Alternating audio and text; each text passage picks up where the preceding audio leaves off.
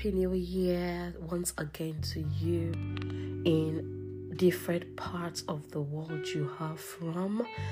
Happy 2023. Thank you so much for joining me again today at Detox with Abby. As I mentioned a couple of weeks ago, the anchor word, God's presence, is still resonating with me as it was for a couple of years. And of a truth, I enjoyed the wraparound presence of my Father as much as He strengthened my confidence in His Word in and out of trying periods. So, on this wise, the most part of this year, I will be delving into encouraging words that are focused on God's presence especially looking into verses, scriptural verses, where God's presence occurs and we'll be learning from it. Today, I feel I should talk about one of the encounters I had with God that has helped establish me in God and His Word for many years up until now. Okay, so in 2005, that was almost a year after my wedding and my husband. So, my husband and I had an argument which was supposedly settled. The particular night, he was sleeping peacefully like a baby, whilst my mind kept wandering about like a losing cloud. Right there, my mind was playing a recap of the supposedly settled argument we had that fateful evening. And I found it difficult to clear the hurtful feelings and thoughts of my mind. I was tearful because this man did not even know how hurt I was. And there he was sleeping. Yes, he was sleeping. I tried waking him up with bouncing my body on the mattress, coughing out loud, and with noisy sounds but those tricks did not wake him up at all.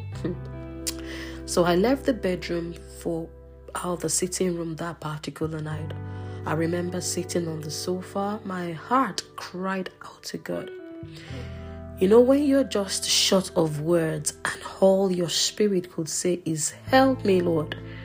I did not know what to do. Because before I got married, my desire, my prayer was just to have heaven and earth marriage. And lo and behold, the Lord spoke to my spirit. I mean, I heard God spoke into my spirit. This is not my mind. He said, When you hurt my son, you hurt me. Hmm. When I hurt your son, I'm hurting you. All my spirit could say was, Help me, Lord. How do I go about it? I could still remember vividly. I said, Help me, Lord. How do I go about it? Asking in sincerity. And the Lord replied me. I heard him clearly in my spirit. He said, Don't leave my presence. Do not leave my presence. I heard him clearly in what the prophet Jeremiah called the still small voice. The message sank into my soul and it got me thinking does that suggest that I am the one hurting my husband, not otherwise? Hmm, of a truth, I was the one who hurt him. To my understanding and perspective, I believed so much that it was my hubby who caused the row. God justified my husband. Yeah. And God justifying my husband was a thought provoking and correcting time for me also being able to see from God's lens where I was wrong was indeed revealing to me. Really thought provoking. The thoughts of God hurting baffled me until one day I stumbled on the biblical perspective of God hurting while studying. And the moment I read the actual passage, my mind went back to that statement when you hurt my son, you hurt me. There are examples in the Bible where God mentioned being hurt when his people are being hurt or when his people are hurting. For instance, we learned from Acts of Apostle how Saul was persecuting the church, hurting, killing, and even putting them into prison. And we also learned how Saul had an encounter with God in Acts of Apostle chapter 9. When Saul fell to the earth, that was when he was about going for another mission to put Christians in prison. He heard a voice saying unto him, Saul, Saul, why persecutest thou me? And he said, Who art thou, Lord? And the Lord said, I am Jesus whom thou persecuted. The contemporary English version says, Saul, Saul, why are you cruel to me? The easy translation says, Saul, Saul, why do you fight against me? You can imagine Saul was hurting the church, and Jesus said he was hurting him. Having a revelation of this revealing truth, being able to know that I was actually the one who was on the wrong, not my husband, made me to always desire and also determined to covet God's presence. The response God gave me always resonates with me up until today. Do not leave my presence. It has been one of my watchwords that has been guiding me till date.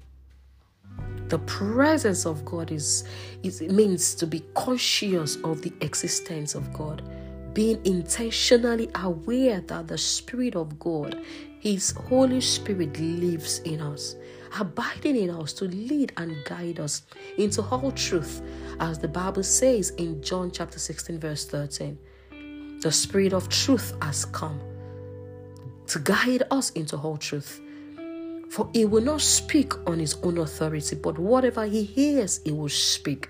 And he will tell us things to come. That is John chapter 16, verse 13. The Holy Spirit of God desires to be involved in every detailed activity of our lives.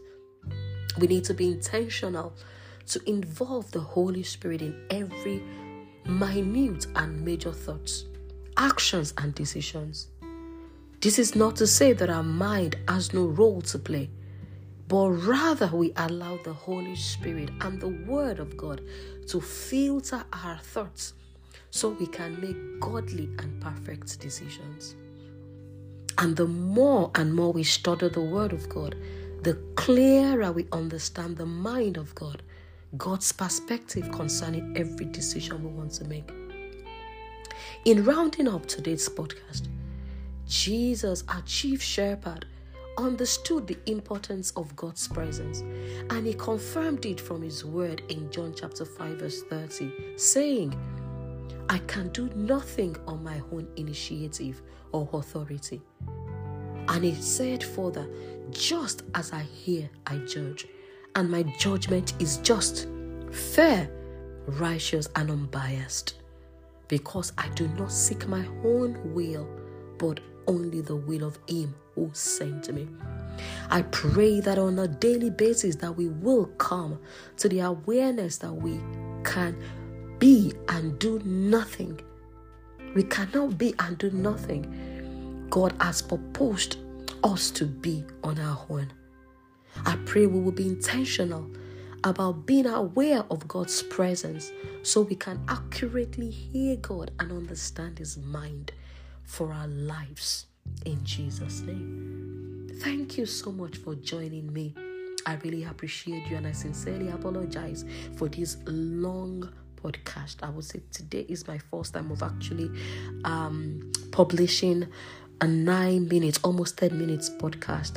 I believe so much that this podcast will help us as we start this uh, God's Presence series. Thank you so much for listening to me. God bless you and bye for now. Remember, do not leave God's presence.